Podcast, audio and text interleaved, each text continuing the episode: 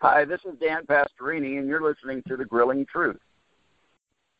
Welcome to the Grueling Truth NFL Legend Show, brought to you by Gridiron Mo, an interactive football app where you get to call what you think the offense or defense should do during a live NFL game and see what all other fans have called also. Check out Gridiron Mo at www.gridironmo.com. As always, for the Legend Show, I'm your host, Mike Goodpaster. I want to welcome in our guest today was a Dallas Cowboy during the 1980s. Um, help us welcome to the show, Tim Newsome. Thank you. Pleasure to be here. Oh, it's great to have you on. Um, actually, we've got one of your team or old teammates. I think is going to be on Friday. James Jeffcoat.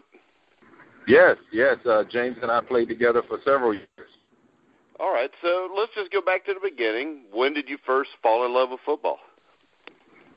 Uh, my first time I fell in love with it probably was my uh, sophomore year in college. Believe it or not. Uh, up until then, it was somewhat of a struggle for me, and um, I received one scholarship offer to play football, and that was to Winston-Salem State University. But my love was baseball. But uh, it wasn't until my sophomore year that I actually fell in love with the sport. All right, and you talked about being at Winston-Salem State. The teams were really successful when you were there. I think back-to-back undefeated seasons, regular seasons. You played for a legendary coach, Bill Hayes. What was your relationship like with Coach Hayes?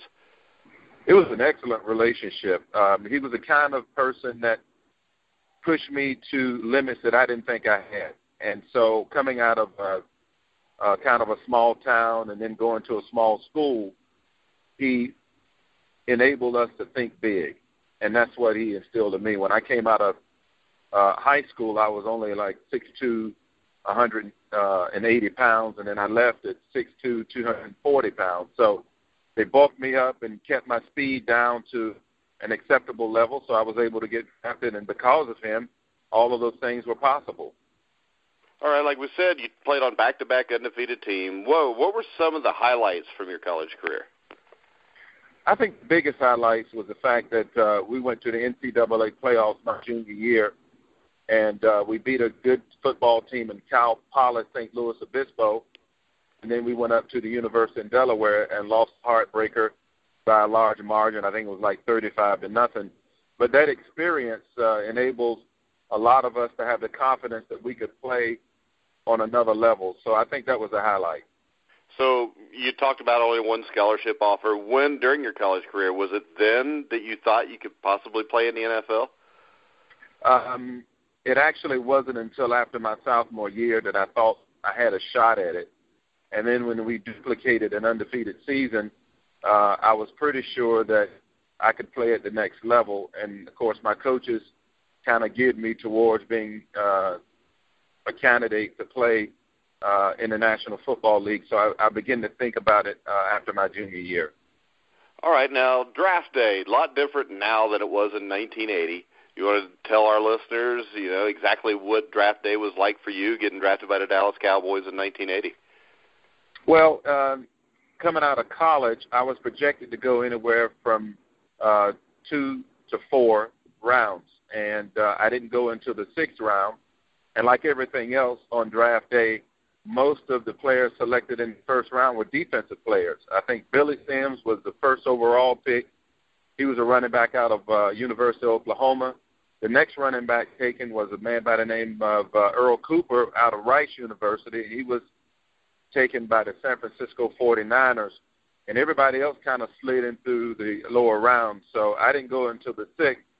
And in those days, the draft really wasn't televised, so you kind of had to uh, listen to or read the newspaper or go through some sort of wire service to figure out who was being taken. So uh, it was a very stressful time because you just didn't know where you were going to go. And of course, it was late that evening on the sixth round. In those days, they only had it uh, on two days. So I went the first day around eight thirty, nine o'clock at night. All right, now you get drafted by the Cowboys. What was that like? I mean, that's America's team at the time, and you know Jerry Jones still claims it is. We don't know though, because Jerry's kind of messing things up there. but, um, what was it like just to go to a veteran team like that? Well, it was it was exciting because I did not think I would have the opportunity to go to a team that I had kind of targeted coming out of college as a team that I would like to play for. Of course, they were a perennial playoff playoff power, and they had just gone to the Super Bowl uh, a year or so before, and they had a good nucleus of running backs. So it was kind of a bittersweet moment. On the one hand, I was excited to have been drafted by them, and on the other hand, I said, okay, now how am I going to make this team? So those are the two kind of contrasts that I had going through my mind. As it worked out, I was able to make the team and uh, played for quite a while. All right, now you get to that team. You played for one of the legendary coaches in NFL history, Tom Landry. You want to tell us a little bit about Tom? Well, he was a, uh, a very, very good coach. Uh, he played defense for the New York Giants uh, in the days of uh, the fact that he and Vince Lombardi were on the same staff uh, there, but he played defense and then he coached defense with the New York Giants. And he was an excellent offensive mind. Uh, he understood defenses very well because he played that side of the football. But more importantly, he was a very strict disciplinarian but he was hard, but he was fair. He was a very fair person when it came when it comes to the discipline, when it comes to trying to figure out who was going to start and who wasn't. And in that regard, that's one of the things that uh, I enjoyed about him as a player who played for him. All right, now when you were with the Cowboys, we talked about how they were a veteran team. I mean, you had guys like Tony Dorsett, Robert Newhouse in the backfield. Uh, was there anybody that kind of took you under their wing when you got to Dallas? Uh, Robert Newhouse. Um, I had uh, just completed my second year. I was going into my third year, and I was struggling at the fullback position because in college I was a tailback. And uh, he kind of looked at me one day and started laughing. He said, "You know, if you keep playing like that, I'm going to stay around for a few more years, and I'm going to show you how you can take my job." And he was serious. And so uh, I would come up to his room every night to learn the nuances of the fullback position because it was vastly different than anything I had seen at Winston-Salem State University. And so he taught me the position and taught me the patience of playing the fullback position. So he was the one that really gave me the confidence that I needed to make it in the National Football League. And of course, he, you know, he died a few years ago um, at a young age, but uh, I miss him dearly but he was a great person who taught me a lot about the game of football. All right. Now, one of the most impressive things when I was doing the research about you that I read was about how you realized as a player you wouldn't play forever. You want to tell our listeners what you did to prepare for the day you would retire while you were still playing football? Well, you know, it's interesting. Um, when I graduated from Winston-Salem State University, I had a degree in business administration and a minor in computer science. And one of the things I told uh, Gil Brandt, who was the player personnel director, is that I wanted to work in the off season. And so he said, okay. He said, let us help you do that. He said, as long as it doesn't interfere with football, you can do it. And so I made certain that uh, I found some place to go that would allow me to not only work in the computer field, but also allow me to go to the practice facility every day and train so I had the best of both worlds. And one of the things I found out about professional football is that in the off season there's no spring practice. Uh, today they have OTAs, but it was very uh, kind of a loosely based function of uh, workouts that you know in college there's spring practice and there's a lot of structure. In the National Football League, the structure is there, but you know you don't go to classes or anything of that nature, so you're only there maybe two three hours a day, and then the rest of the day is yours. So I decided to take advantage of it and work for a company that sold computer software to banks, and so I did that for nine years. Yeah, because I, I read also. I mean, you were huge on the education. Your mother, I think, was your catalyst for that. You want to talk a little bit about that?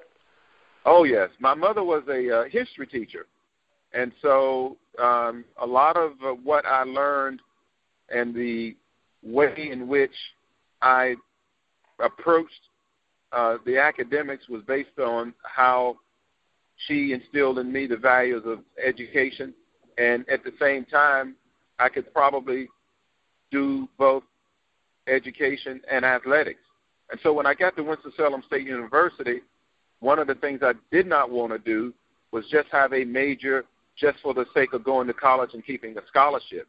I wanted to push myself to the limit, and you know, naturally, it was difficult to do, but I had to manage my time wisely. So having her as that catalyst, and she was my counsel Uh, she didn't know anything about football, but I could always ask her football-related questions from a psychological perspective, and so she would always give me real good answers. And she didn't. She never told me what I wanted to hear, but she told me the truth, and that really shaped me uh, going forward. All right, now with the Cowboys, they were really successful when you first got there. They what 80, 81, 82 make it to the championship games. You want to talk a little bit about your playoff experiences? I know you played in some great, uh, some really memorable games, like the '81 championship game against the Niners.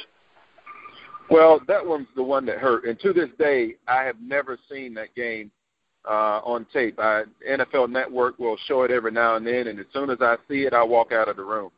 Uh, that was our best chance of going to a Super Bowl, and we had a real good nucleus of talent that year, and we just did not uh, we just couldn't, you know, win that that game that day. Uh, Joe Montana uh, orchestrated a great drive that catapulted them into that victory, but uh, that was the one that I think we missed the most. Of course, we lost to Philadelphia my rookie year. Uh, that was pretty decisive on their end that they beat us, and then we went to San Francisco, and of course that third year we played the Washington Redskins, and that was a strike shortened year, and uh, we just never could get on track. And after that, we would come out of the blocks real fast and then just fizzle at the end. So we just never uh, was able to actually get back into the championship game and get to a Super Bowl during the time I played. All right, now you talk about 1982 being a strike-shortened year. I mean, what were your strike experiences? Um, you know, it's kind of interesting. Uh, that first strike, and we and I experienced two, 82 and 87.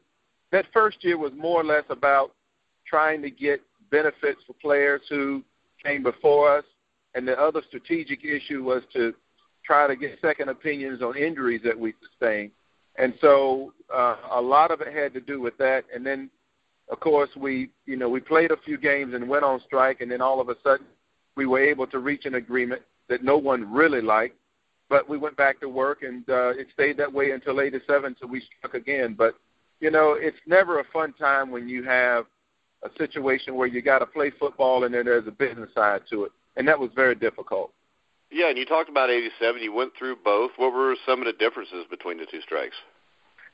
Well, obviously, in '87, they decided to incorporate replacement players yeah. uh, in the event that we struck, and then we, when we walked out, that's exactly what they did. Uh, all of the rookies and young players they had in camp, they would re-sign them and say, "Okay, if the current players strike, we want you guys to come back and play uh, football. And so that's what happened.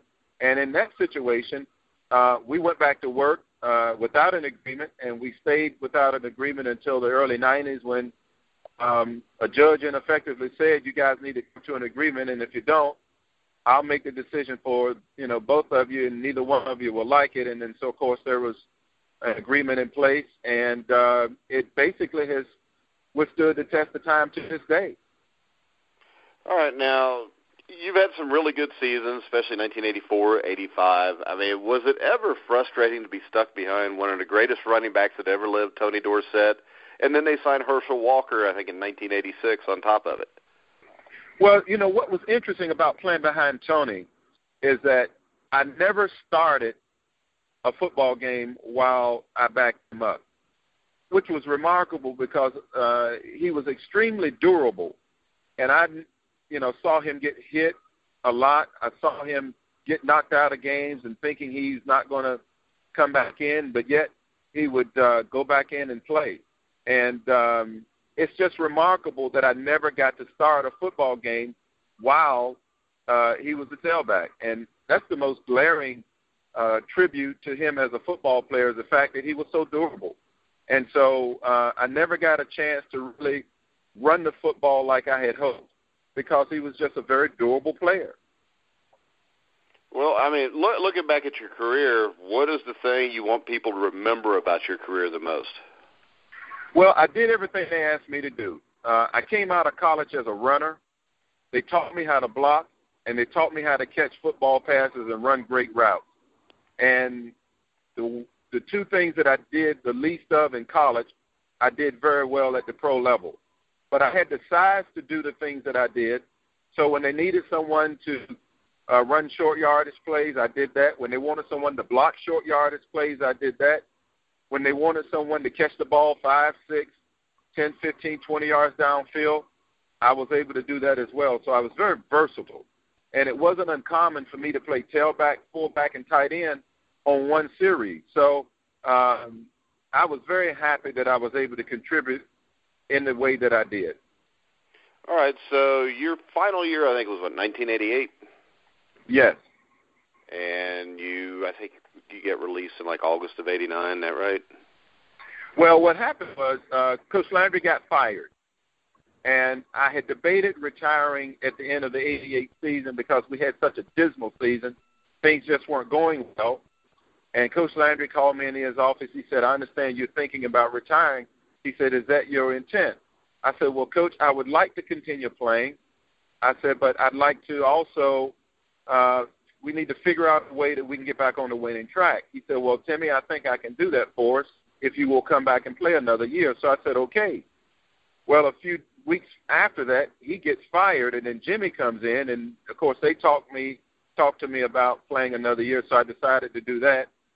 And then they draft Daryl Johnston in the second round, who was a pure fullback, probably the only pure fullback in the draft at that time. And so as the training camp progressed in '89, um, they came to me and I, you know, we reached a decision that it was time for me to call it a career. So that's what I did. And then after that, I just uh, finished up a couple of uh, information technology contracts for a few years. And, uh, you know, I was happy that I made a decision when I did because I left the game very healthy, could have played a few more years. And, um, you know, today I'm able to stay active and do things that probably I wouldn't have had the opportunity to do had I played too long. So I retired at the right time. All right. So, what's your opinion of the way the NFL treats their retired players? You know, there's always going to be some guys who are disappointed at what they get or what they got out of it in terms of uh, salaries, monies, injuries, and things of that nature. But I think um, over the past three to four years, the NFL has taken great strides to protect the integrity of players while they played, after they played, in terms of the information that they're disseminating. You know, there's been a lot of talk about concussions and things of that nature. Um, there was an appeals that just was handed down by uh, an appeals court that upheld the recent decision uh, to help uh, players with concussions.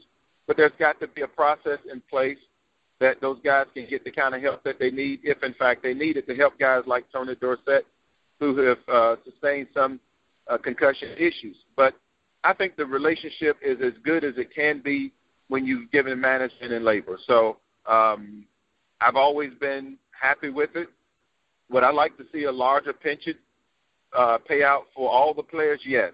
And hopefully uh, the next round of negotiations will include something like that. All right. So I know you said you retired after you retired. I know you started your own business in '91 or '92. You want to tell us a little bit about that and where people can get information?